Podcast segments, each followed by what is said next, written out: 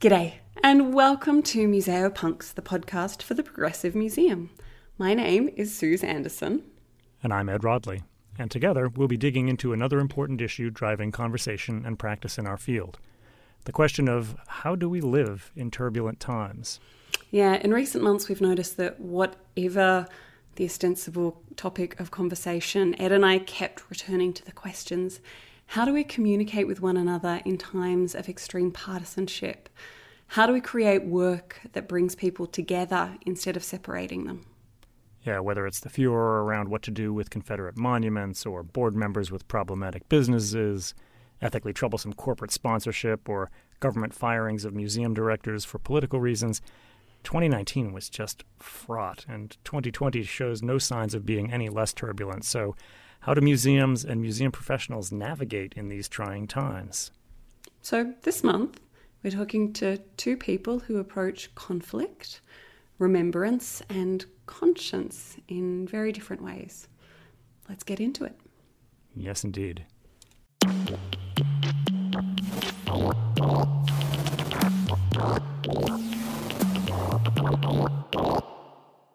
Dina Bailey is the Director of Methodology and Practice for the International Coalition of Sites of Conscience. Before joining the coalition, Dina founded Mountaintop Vision, an independent consulting company that continues to work with organizations as they strengthen their commitment to being more inclusive.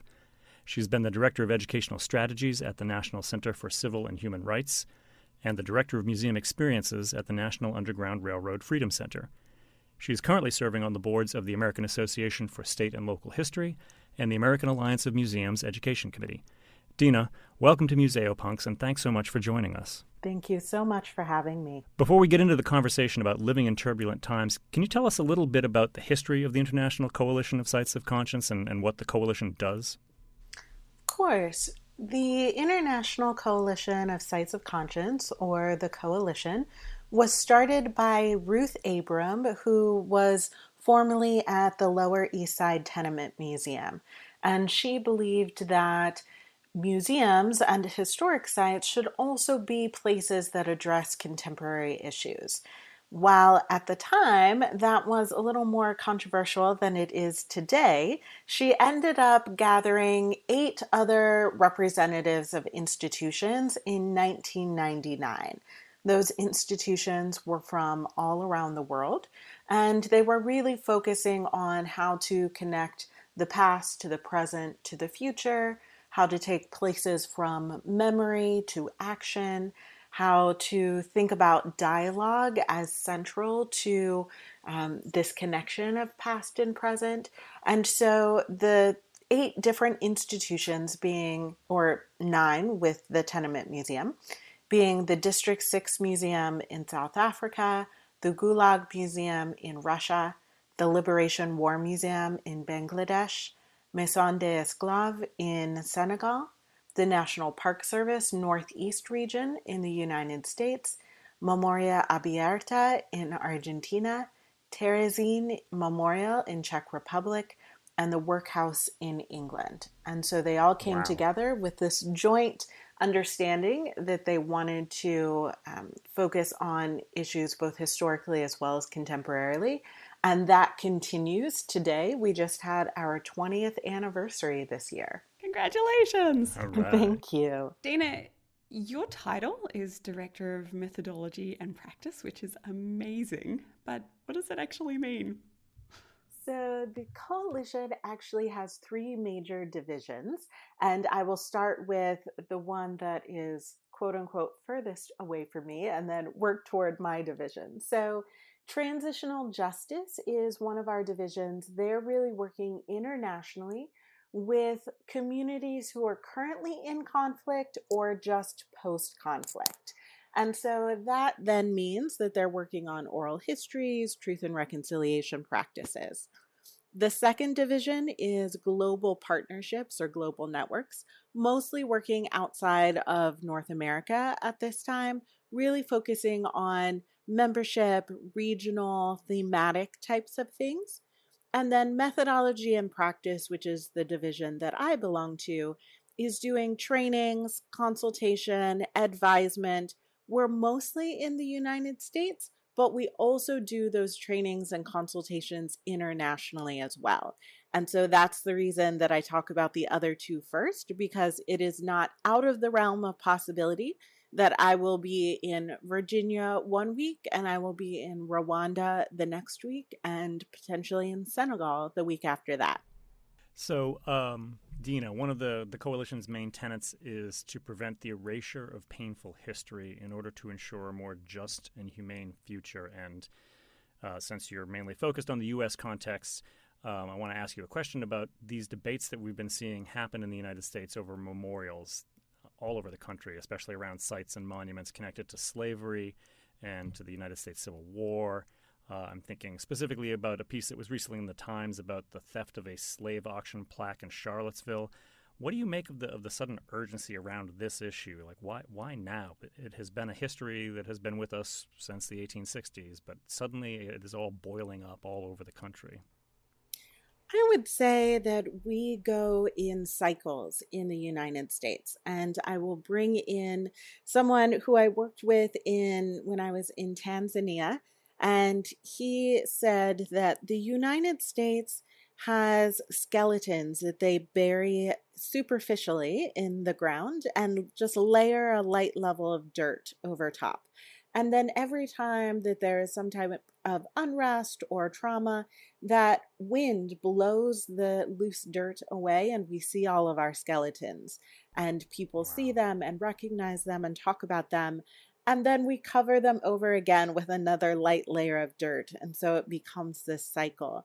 And that was very moving to me because I think it is true. While we are very focused on this right now, I think because of the social, political, economic times that we are in, I'm talking about class and race and gender, there's just a lot of upheaval and transition, I think, in our world and in the United States. For the U.S., it is something that we struggle with over and over and over. Yeah, Dina, it's interesting hearing you say that and talk about sort of these international contexts and then these U.S. contexts. And I know Ed and I are most familiar with the work the coalition does here in the U.S., but you do significant amounts of transitional justice work around the world. And as you said, including in many post-conflict areas. Local context is obviously hugely important to this work. Are there approaches and practices that work in all contexts to address the needs of communities in transition? Yes, very much so. There are different contexts, there are different strategies, there are different underlying challenges and solutions. And so very much I agree with you that the local context is so very important. But there are community threads, there are commonalities that are part of our approach as well. So currently we have over 300 different sites in 66 different countries. Probably half of those sites or so are in the United States, just to give you more understanding about where we are. When we talk about some of the aspects of the local context versus the international commonalities, we find that things like communication and transparency, things like truth-telling and activation, all of those are common values or common interests that people hold, sometimes common challenges, right? So what communication looks like or what power dynamics look like may be very different in South Carolina as opposed to New York, as opposed to Montreal. But communication is always a part of the challenge for people and the potential solution, as an example. Transparency, and so talking about people's different perspectives and empathy building, is always a part of what we talk about. And I would say, personally, that race and ethnicity, above and beyond many other things, is also one of those commonalities that may look different as we move through the process, but is always a factor within which the local context rears itself. Can you talk a little bit more about that idea that race and ethnicity are always going to be factors wherever you are. I think that's a really important thing for us to understand a little better. Just, I think, by human construction, we put people in categories, we put people in boxes. And for those who want to talk about evolution and things like that, social hierarchies, we can look at that throughout time. So that has been a constant, however it looks in various communities. And race and ethnicity are part of that hierarchy, that categorization that we so often talk about, or rather don't talk about. And so when we're thinking about race and ethnicity, race being a social construct, of course, but still very real, and ethnicity sometimes being more subtle or blended or nuanced, perhaps, both of those areas come up as a very strong way in which people categorize others. And so who gets to be in the quote-unquote in-crowd and who is in the out-crowd, how we include people and how we exclude people. And you see that as we talk about anything from genocide to mass atrocity to apartheid to segregation, that is so often happening, even when we from the outside may say, everyone looks the same. That is not true for the local community, the in-group, right? And the external group, if you want to put it that way. Yeah, that makes a lot of sense. You know, there was a recent piece in the Guardian newspaper about the Albertina Museum in Dresden, and their director was facing pretty vitriolic hate and aggression from the far right and began calling the perpetrators of this and then engaging them in conversations at the museum and including programming in response to certain complaints. And a lot of the museum professionals that I follow on Twitter, this raised alarm bells about normalising fascism and putting marginalised visitors to the museum at risk. But we can see this sort of polarisation and this anger, certainly, you know, in many, many places around the world at the moment. So when we're faced with emerging conflicts, conflicts with deep histories, conflicts where there might be a power imbalance, how do museums engage in ways that might be both responsive but also responsible? I think that when I was reading that article, it was really interesting and important to me to think about the ways in which we build that transparency and those boundaries and the expectations. And so as we are talking about inclusion more and more in the field and just more and more worldwide, we have to have an understanding within ourselves and as organizations about what inclusion means. And so there is the definition, of course, for inclusion, but also there needs to be this practical application for your organization. And so I bring that up because I think that is about setting boundaries and expectations. Where are you willing to go and where are you not willing to go in order to be inclusive? Because the idea of inclusion has just been this very trendy concept, and that is important and it is valid, but sometimes we use the word without recognizing what it actually means for us. And so right. I think for her, as she's thinking about being inclusive, she's saying, this is as far as I'm willing to go while maintaining my organizational truths or while maintaining my set boundaries.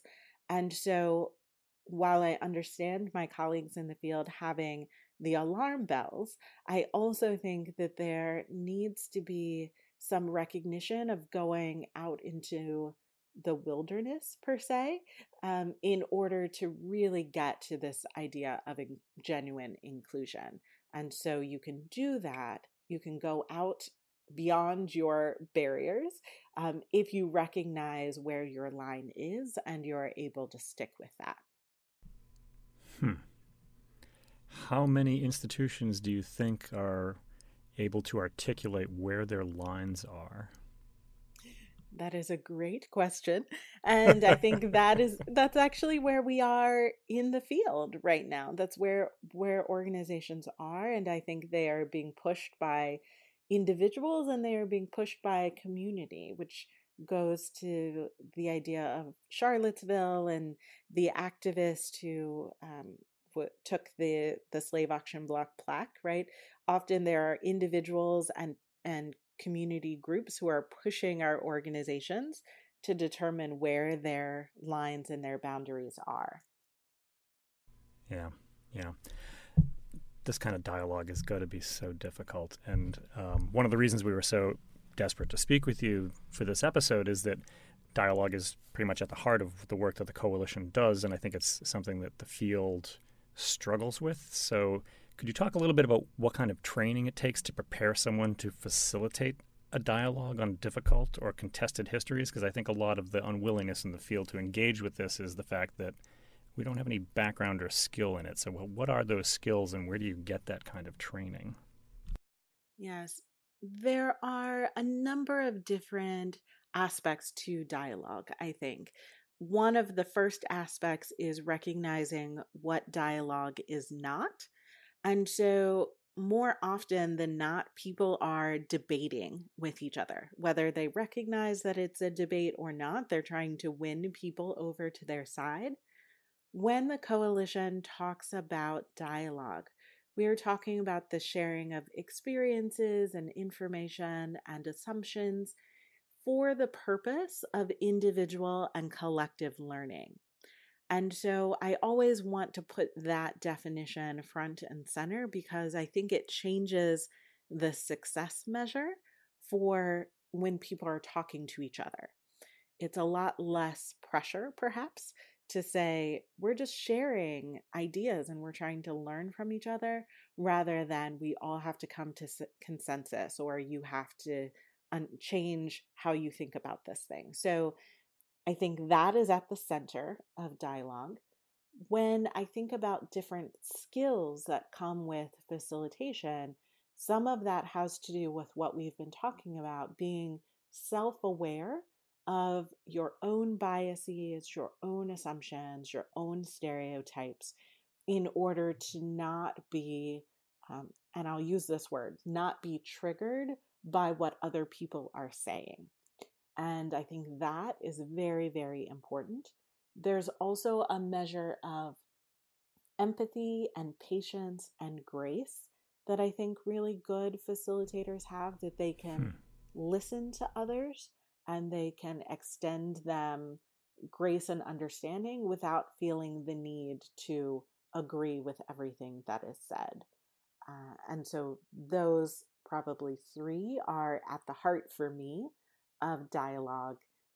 In terms of training and figuring out how to be a better facilitator, there are a lot of articles, there are a lot of different training things out there. If you Google them, the International Coalition, our organization, has a number of ways organizations can currently do trainings. We also are experimenting with doing individual seating training so that you as an individual can come as well.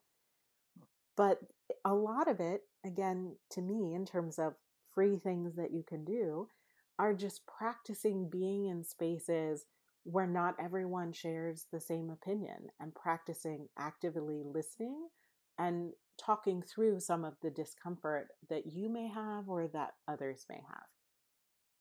Yeah, I've been teaching a course on museum ethics and values, but it's entirely about let's just try and understand complexities within the field. And it's such a revelatory class to teach because it's just trying to come to understanding of different people's sense of the field. And I find it such a beautiful class to teach simply because of that, because I just get to hear so many different ways of understanding and thinking about this sector that is so familiar to me.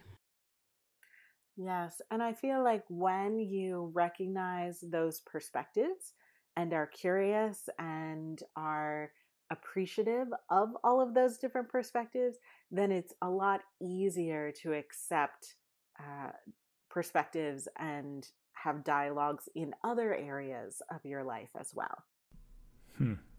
So being good at it in any context helps you in all contexts. I believe so. Yeah, that totally makes sense. So we'll pop some links to the Coalition's website and work in the show notes later on. But I want to push a little bit more on this idea of what can museums be doing? So we talk a lot about museums being trusted institutions and having a special place in society and civil society. But what can institutions like museums and historic sites do better to create environments of trust where there are histories of distrust, of victimization, of oppression? Like what aren't we doing that we might be? I will say that I am one of those who believes that museums are not neutral. And I believe that partly because human beings are not neutral. We all have biases, some more conscious than others. And so if we as human beings are creating exhibitions and making decisions, therefore our institutions are also set up for that. And so I believe that organizations need to, again, just be more aware of what they are backing and not, even if it is by their silence, and being aware of the promotions of your institution can really help with that trust building space. Also recognizing that things take time. I often speak with individuals from organizations who say, well, we reached out to this group last month and they're not paying attention to us. Or even, you know, every 6 months we say something and no one wants to work with us. And just the patience and the consistent trust building that may be 5 years or 10 years in the making, I think is very important. I also think that individuals, and so our organizations, sometimes believe themselves to be a more prominent participant in community than they actually are. And so sometimes when I talk about it, I say, you need to be at the table. You don't have to be at the head of the table, which really gets to this idea of our museums and historic sites being in the community and part of the community, and not always separate from and just telling everyone else what should be happening. So I think that that is really important. I also think that sometimes our organizations struggle with this idea of binary, right? Should we say that we should keep the monument? Should we say that we should remove the monument? And when I'm talking to a lot of museums, I try to encourage them not to fall within the binary system. It has to be this way or that way, but to find a third area that says, we believe in dialogue, we believe in historical fact, we believe in ethics. And so we can say that we stand for those things while still encouraging the community to make some of these yes or no decisions. It doesn't have to be the museum itself. Yeah, that's really nice. Dina, it really strikes me, doing this work every day must be pretty exhausting. Can I ask what brought you to this work in the first place, and also just how you sustain yourself day to day? Yeah, we love to hear how people got where they are. Such a great question, both sides of that question. So I will start from the personal side, which is that I am biracial. My mother is white, my father is Black. And so for me, in terms of my own personal self-discovery, I feel like I have always been in conversations of nuance and intersection and trying to see many different things from multiple perspectives. And that personal space for me led me to first become a high school English teacher and see that with my students and how I could help my students have broader perspectives as well. And then that led me into a master's in anthropology of development and social transformation. The development side is more Red Cross or these civil society organizations. And the social transformation side ended up being more about genocide prevention, mass atrocity prevention, looking at some of the big moments of tension in our world. And I ended up writing my thesis about museums and how we can curate exhibitions to influence how people think about artifacts or art, therefore the people who created those objects and the places from which those objects come. So the ripple effect of all of that. But it has always been part of my, I would say, personal and professional practice to talk about this. It is very exhausting in many respects. And so as I think about self-care, I really try to balance what I'm reading for work and what I am consuming in personal spaces, what I'm listening to as professional development and what I'm listening to for leisure. And of course, those blend all end up blending together. It's not that easy, but thinking about when I talk to friends and family and make conscious decisions about what I'm talking about, and when I'm just really trying to have fun and do things that are lighthearted and bring hope. So I think that for me is really important, this finding of collective joy in balancing some of the collective discomfort that I stand in as well. Yeah, I hope you don't have to facilitate every argument around the dinner table as well, because I'm sure that would be a professional risk, right? Thanksgiving is definitely one of those moments where I make active decisions. Oh, I can imagine. Dina, this has been fascinating, and it's such important work that you're doing. If people want to find out more about you and your work or the work that the coalition does, where's the best place for them to go for more details? I would say two different places. So of course, we'll make sure that everyone has the link to the coalition's website and what we do in all of our complexity.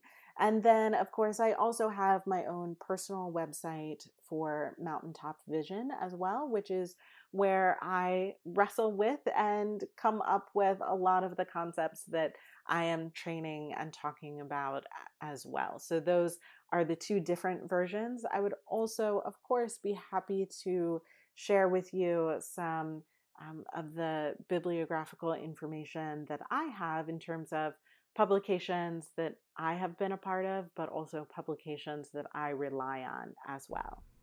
Yeah, that'd be great. Thank you. Yeah, that would be fantastic. We've had a couple of really great bibliographic lists that we've been able to add to the website for various topics, and I myself keep going back to them, so I'm hoping our listeners do as well.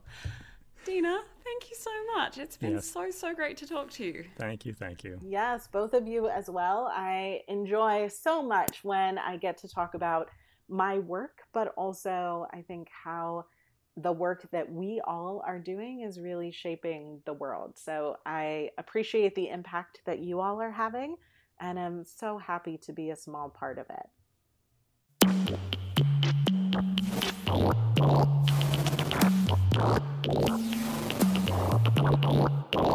Tim Phillips is the founder and CEO of Beyond Conflict, a non-profit organisation that works with civic, non-profit and community leaders to address conflict and promote social change in the United States and abroad.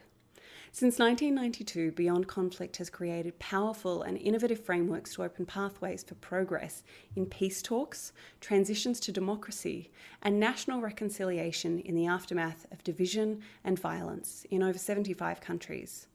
Tim led efforts to catalyse the peace and reconciliation processes in several nations, including Northern Ireland, El Salvador, and South Africa.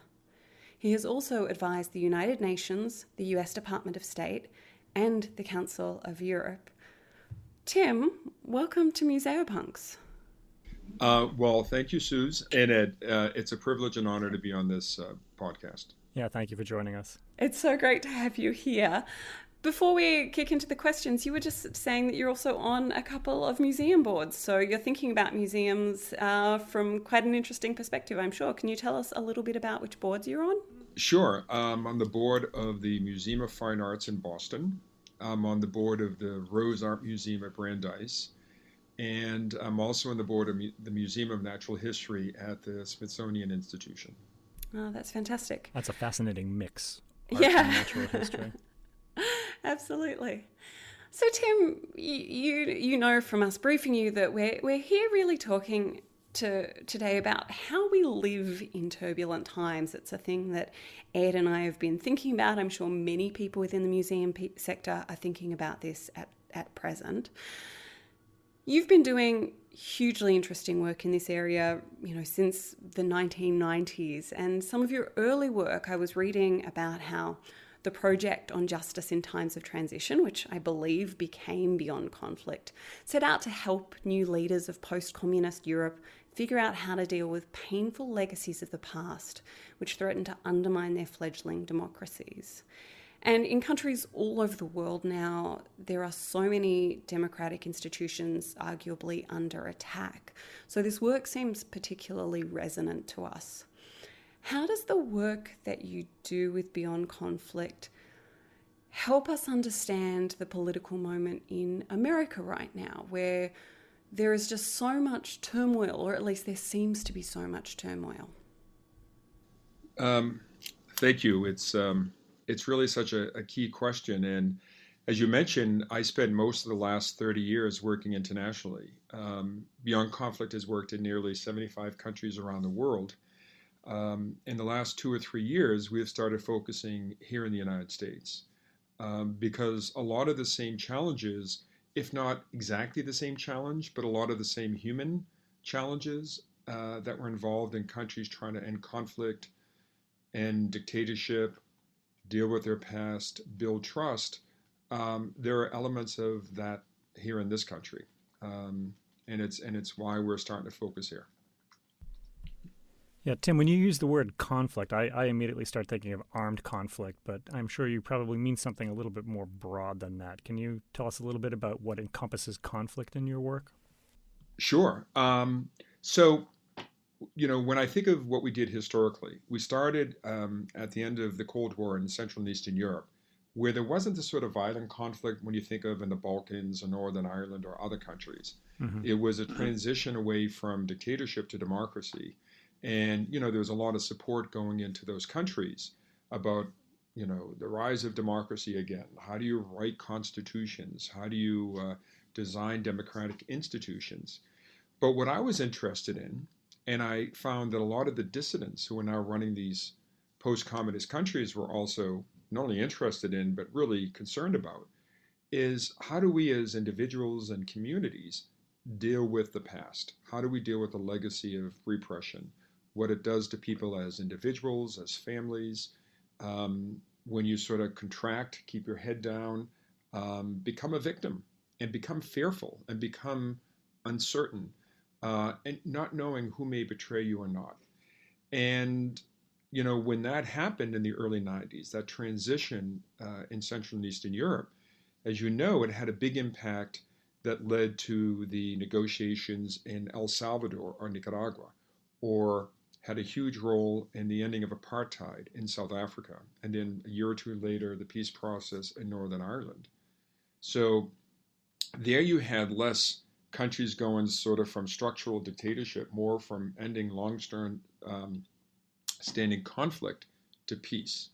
And in the place of Northern Ireland, El Salvador, and elements of the South African conflict, there was real violence, armed violence from the government or sort of paramilitary guerrilla groups. Mm-hmm. So in that context, we were dealing with really armed violence. But, conflict has many dimensions.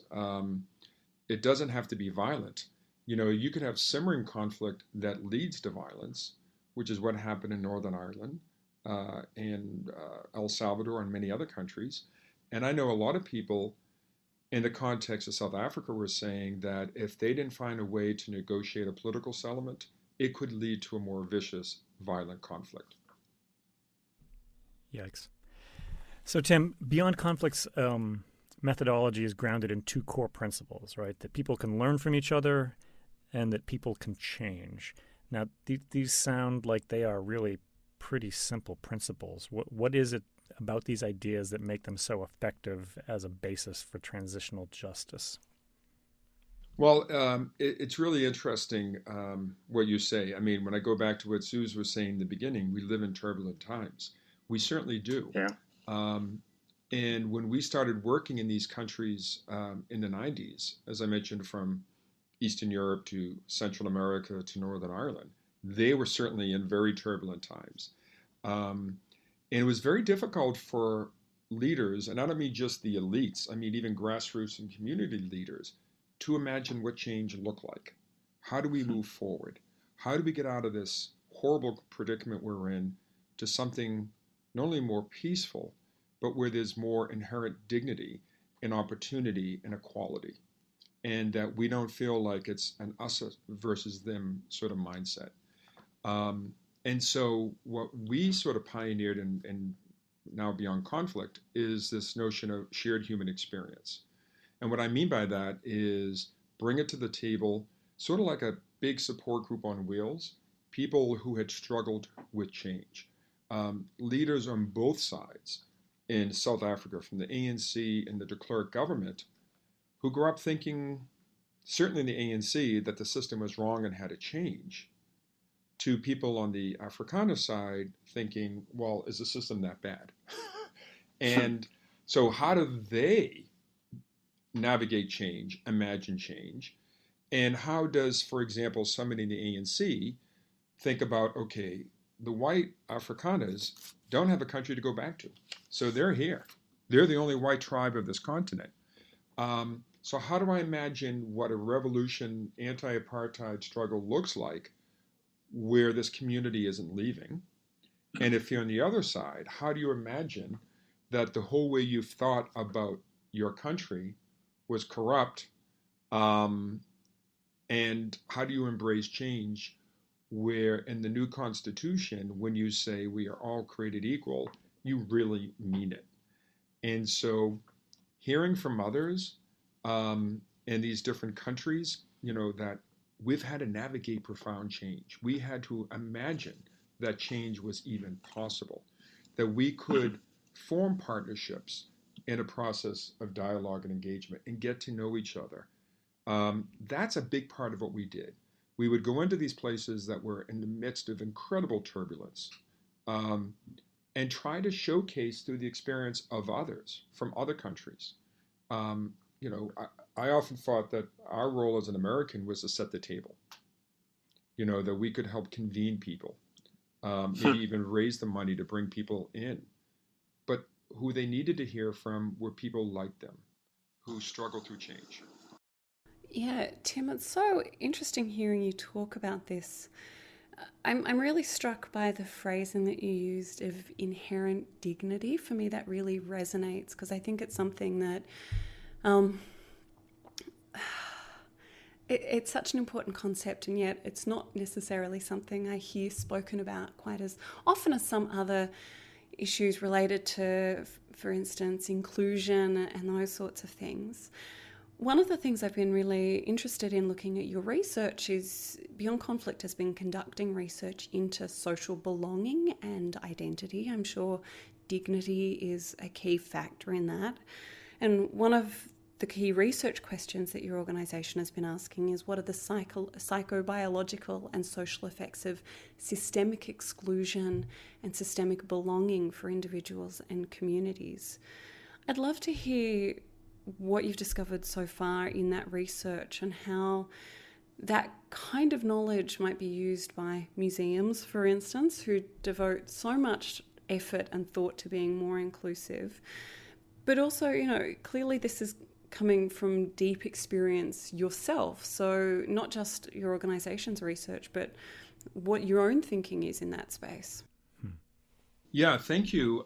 Those are really important topics and questions. Early on, I learned from a really close friend from Guatemala when I started doing this work in 1991, 92, and he's become a real mentor. And he said to me one day, literally driving from El Salvador to Guatemala, he said, you know that all conflict is driven by exclusion. And I remember thinking on this long journey, wow, that really resonates, certainly on an intellectual basis, a political basis. And then as I sort of, probed him more and how he came to see in his country, Guatemala, and what he saw next door in El Salvador when he was involved in the peace process, is what exclusion does to individuals and communities and how it can drive conflict, particularly in that setting, armed conflict. And you mentioned we started working the last decade with brain and behavioral science. One of the earliest things I learned in the last decade is that we experience social rejection in the same part of the brain we experience physical pain. And that sort of learning, that awareness, led me and my colleagues to start looking at brain and behavioral science, because our approach is sort of theory agnostic. As I mentioned earlier, we started with the notion of shared human experience, which means we're going to find those individuals who've been through difficult change, who've lived through turbulent times, who struggled with change, but found a way forward. And they sort of feel this moral authority, responsibility, so to speak, to share it. Then learning that in brain and behavioral science, there's so much profound knowledge of what it is to be human that not only sort of affirms what experience shows, but validates it in a way that is almost in some ways even more empowering. One of the biggest challenges we faced going into countries is a lot of people would think their situation was so unique that nobody could understand their suffering. Therefore, they couldn't learn from others.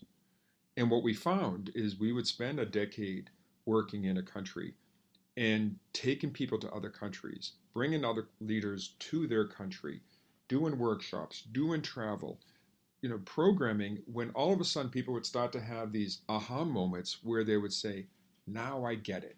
I get what I was learning from Mandela and de Klerk in South Africa for Northern Ireland. And it's now resonating with me. I can see that connection. But the thing about the brain is we are organically interested in ourselves. As one of my colleagues said, who's a scientist, we have a biological necessity to feel understood. And so rather than trying to say to people, you can learn from the experience of another country, there's this really incredible open door in each and every one of us to learn about ourselves by learning about our brains. And, some of the things that are absolutely clear is that we want to be understood, we want to feel safe, and so intimately tied to that is this notion of inherent dignity. Because when you feel like your dignity is respected, you're feeling like people understand who you are as you see yourself in the world. That's just not just a sort of personal requirement. It's, in a sense, a deeply biological necessity. And it's not just, I feel understood as they see me. I feel understood because they see me now the way I see myself. And that's really, really powerful. Yeah. It's really powerful hearing you say that. I'm struck also by you talking about sort of this sense that people feel very alone with their traumas and the experiences that they've had, a sense that no one else can understand this pain. You have a book that Beyond Conflict has produced. We'll share a link with it in the show notes. And in it you talk about how feelings of victimhood are extremely powerful, and that both sides in a conflict, and I would say probably all sides because it's not necessarily only two sides, can feel victimized. And it's a concept that really resonates with me when I think about a lot of the current discourse here in America around politics and elsewhere. So, we've just been talking about inherent dignity and pain. How does a sense of victimization or polarization impact or shape conflict, and then therefore conflict resolution? Yeah, that is such a key question. The complexity of victimhood is real. I was just having a conversation with a board member, and there's a lot of research in science that shows that when you have two groups in conflict, the historically disempowered group has to be heard first. And a lot of this research was done in the Middle East between Israelis and Palestinians. And the reason why that's important is connected to the reason why I started looking at brain science 10 years ago. I was teaching a class. Jerry Adams from Northern Ireland, who was one of the Sinn Féin IRA leaders, came. And a student asked the question, how do you sit across the table from somebody you may have tried to kill, or they may have tried to kill you? And he paused and he said, you know, it's tough to make peace with a humiliated partner. And there was a retired scientist, neuroscientist in the room, and he came up and he said, you know, there's a lot of brain science behind these themes of empathy and humiliation. And when I said, what do you mean, brain science? He said something so powerful. He said, speaking as a scientist, we are not rational beings with emotions. It's just the opposite. We're emotionally based beings who can only feel safe and think rationally when we feel that our identities are understood by others. And it goes to what it is to be a victim. When you are a victim, you need to be understood. You need to be understood as you see yourself, either as an individual, a family member, a community. And your definition of victimhood may not necessarily reflect reality, but it's how you're processing it. And so to be seen and understood and heard, particularly first with a disempowered community, is not just sort of culturally, politically necessary, it is biologically necessary. Mm-hmm. And so that's really important to understand. And that's why it's complex, because one of the things I've seen in country after country after country is a competition of victimhood. And it's very difficult for people to say, well, your victimhood is worse than mine or greater than mine, and don't negate mine. So we think in our work at Beyond Conflict, it's not to create a hierarchy of victimhoods, but to recognize the reality of victimhood more on its biological, physiological, psychological basis as a precursor to thinking about it in terms of dialogue and engagement. Because you can be the most privileged person and know what it feels like in certain conditions to feel like you're the victim. And allowing somebody to articulate that is the beginning of where they can contextualize and empathize with another. And how we navigate this is some of the stuff we're trying to research when it comes to belonging. I mean, you talk about institutions. We talk about inclusion. What is inclusion? It's a sense of belonging. What is belonging? It's a subjective felt experience. And I think these are the things that we need to navigate more broadly, but also in the museums and institutions we work with. Yeah, that's fascinating. I remember the first time I heard you use that quote about we're not rational beings with emotions, we're emotional beings who can sometimes be rational. That really just went right through me and stayed with me ever since then. One of the reasons that we thought you'd be particularly interesting guest to have on the show is the fact that you have this research unit within your organization, the Beyond Conflict Innovation Lab, which aims to use neuroscience research, science-informed design and knowledge and education to, you say, revolutionize the field of peace building. Can you tell us a little bit more about the genesis of this initiative? Because it seems like an interesting road to go from working in peace building to then doing neuroscience research on the basis of racism and things like that. Could you just tell us a little bit more about where it's going and what you hope to achieve with it? Sure. Thank you, Ed. So about 10 years ago, I was teaching this course with a colleague that I mentioned when this retired neuroscientist said what he said. And it just struck me then that was so profoundly true that I needed to know more about it. And so we started meeting with scientists. We're based in Boston, Cambridge, and so we had access to a lot of, research labs and universities. And I had one sort of aha moment after another where, these particularly younger generation of scientists would say, first of all, we need to focus on how we think as humans and not what we think, because how we think is mostly unconscious. That we need to recognize that we think in groups, we think in these mental models of the world, and we think automatically. And that our brains evolved to be predictive and not reactive, right? And so, you know, learning just how our brains navigate the world constantly in milliseconds and asking the question, is it for me or not for me? Is it safe for me or not safe for me? And what's really also powerful is learning from scientists that, in a sense, the question our brain asks unconsciously in pretty much every waking moment, what do others think about me? And so I started thinking with my colleagues, wait a minute, there are so many conflicts that remain intractable, so many peace agreements that are fragile. How do we learn from this to help challenges around conflict and reconciliation? And then one of the things we realized, you can't cherry pick from the academy because they're not incentivized that way. So we built partnerships with MIT and other universities and other labs, and then used to have at the Media Lab at MIT an annual conference. The first one was on neuroscience and social conflict. The second one was on dehumanization.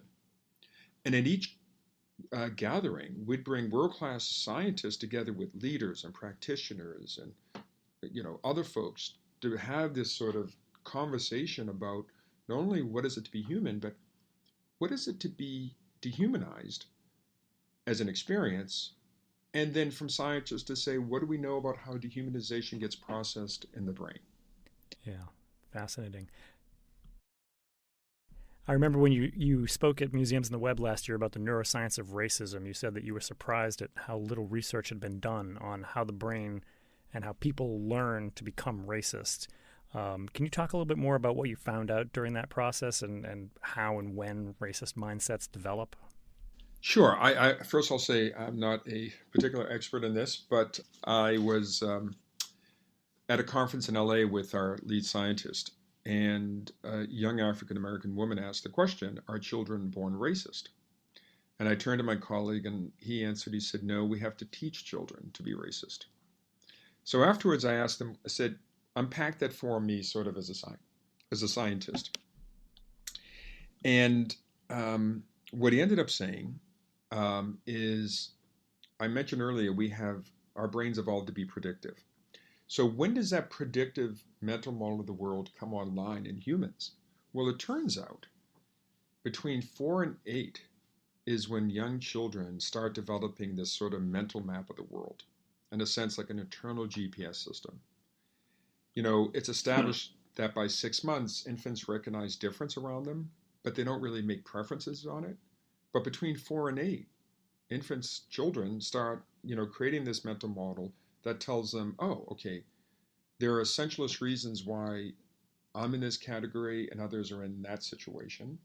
And a lot of this, most of it happens unconsciously, and it gets shaped by, in a sense, this sort of cognitive ecosystem, as I call it, we live in.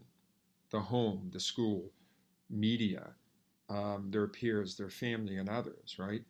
And we found out that nobody had scientifically, that we at least knew, unpacked scientifically, why do young children between 4 and 8 create a racial preference for white over black, not just among white children, but also children of color.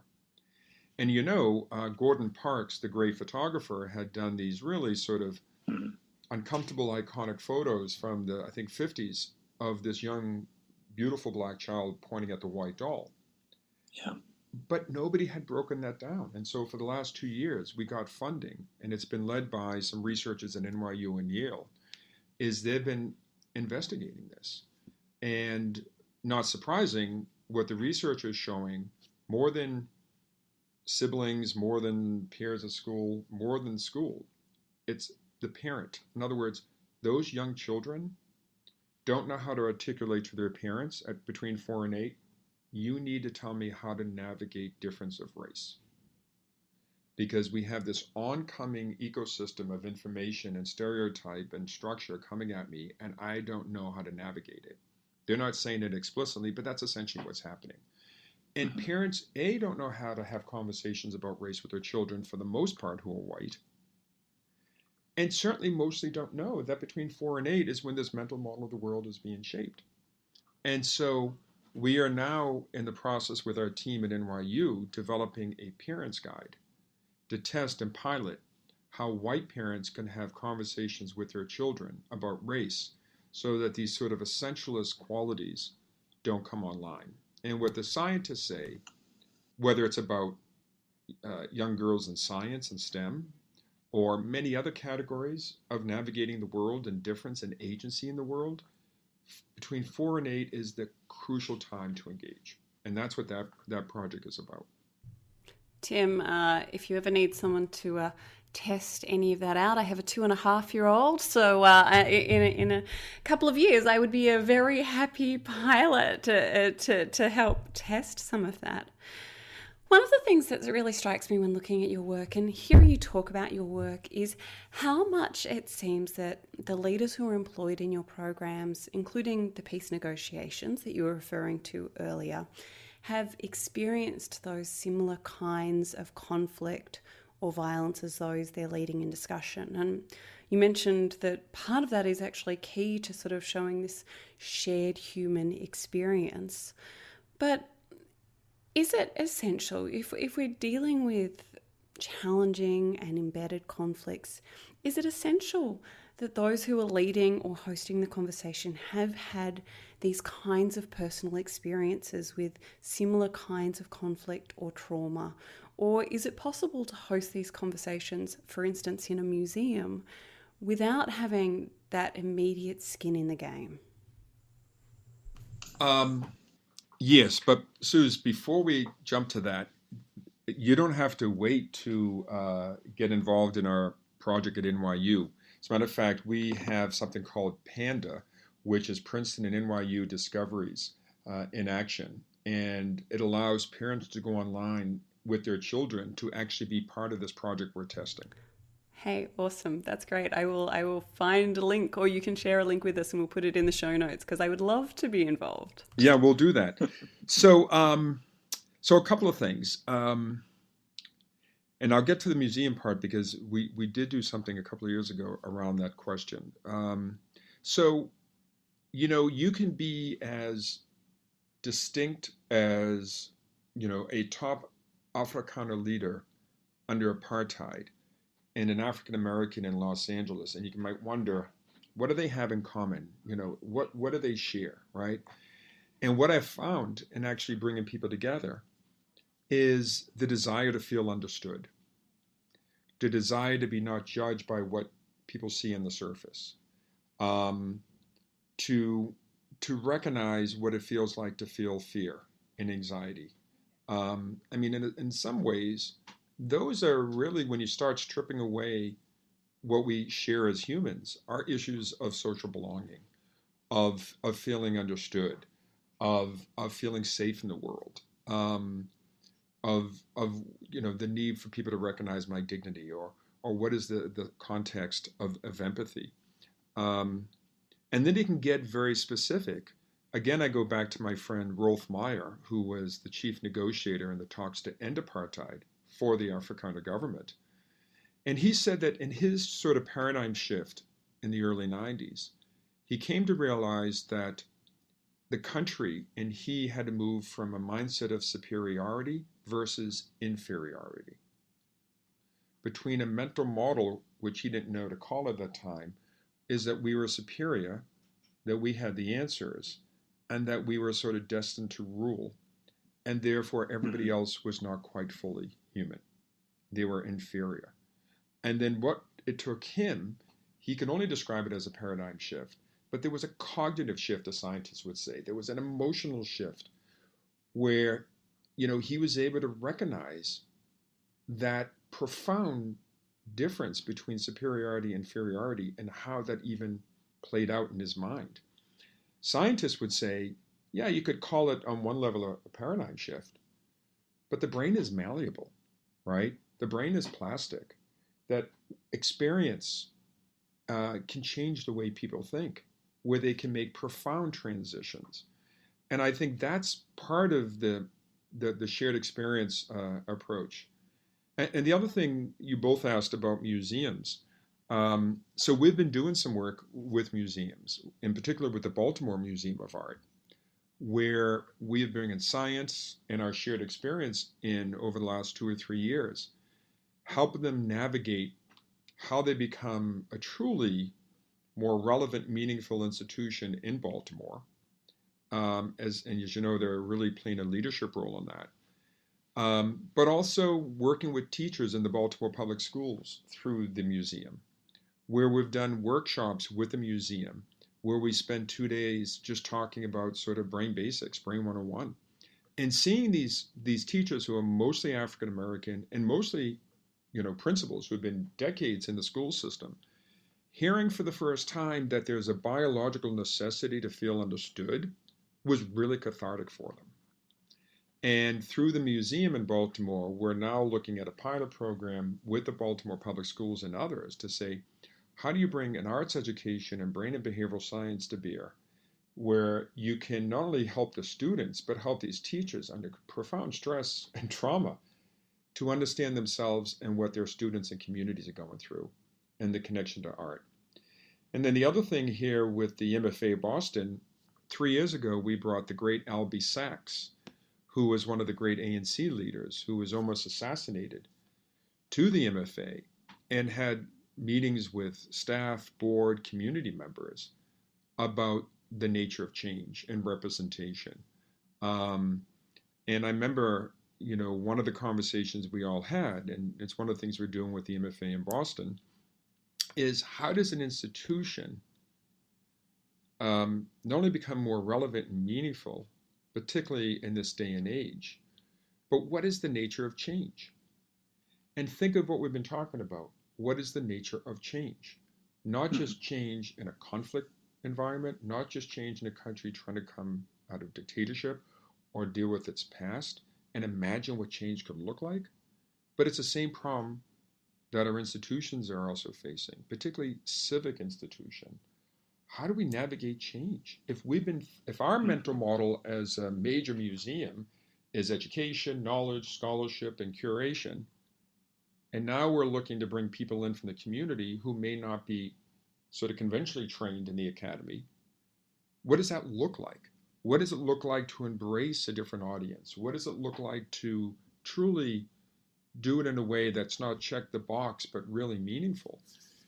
Those are not different challenges than any other leader or community that's trying to think about how do we go from where we are today to a new place. And the first thing is to recognize it's not easy, but it's possible. But to do it in conversation with others who have also struggled with change gives people power. It gives them inspiration, and it gives them actually practical tools to think about that.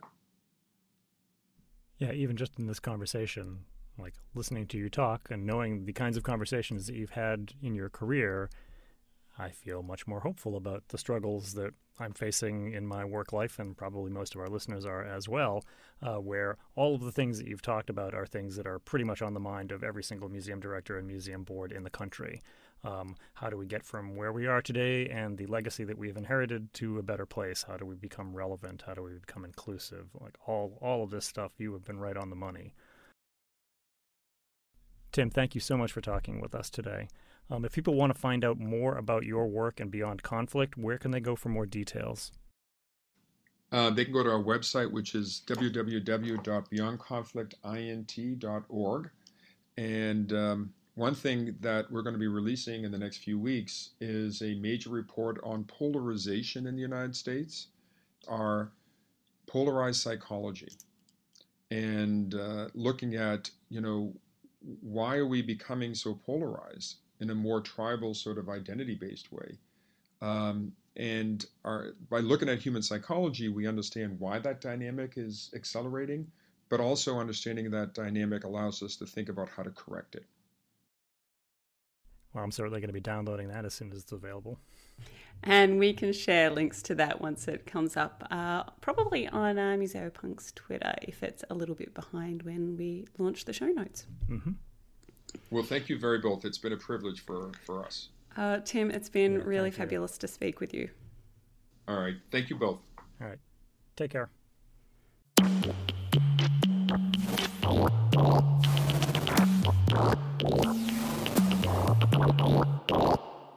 Thank Thank you, Dina and Tim, for sharing your work and perspectives with us. Coming to better approaches for dealing with turbulent times is such a crucial topic for museums and really for all of us. I think even Dina's reference to the Thanksgiving dinner table shows no one is immune to having to deal with conflict. And it's helpful to remember that there are people who are experts at this, that there are developed approaches and tactics that we can all draw upon, whether individually or in our institutions, to do this kind of work better.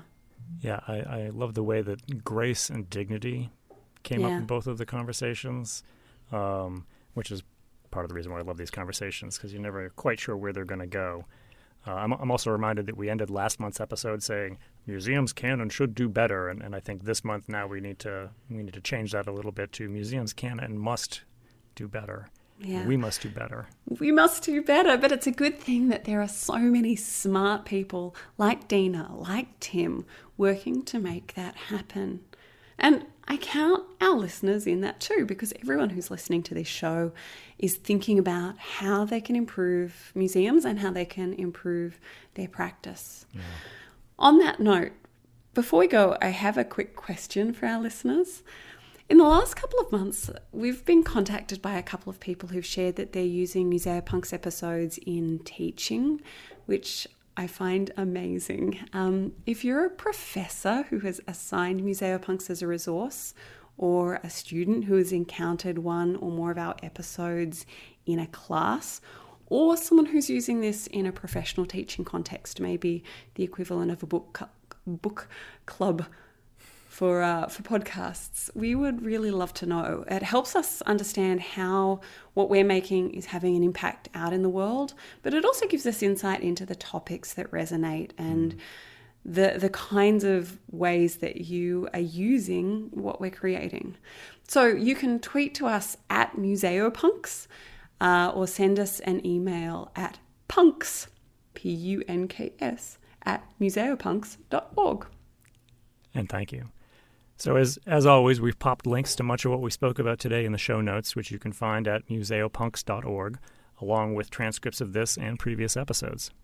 And Museo Punks is presented every month by the American Alliance of Museums, whose conference is not too far away, just a little FYI. I got my ticket. And of course, you can subscribe anytime at iTunes, Spotify, or Stitcher.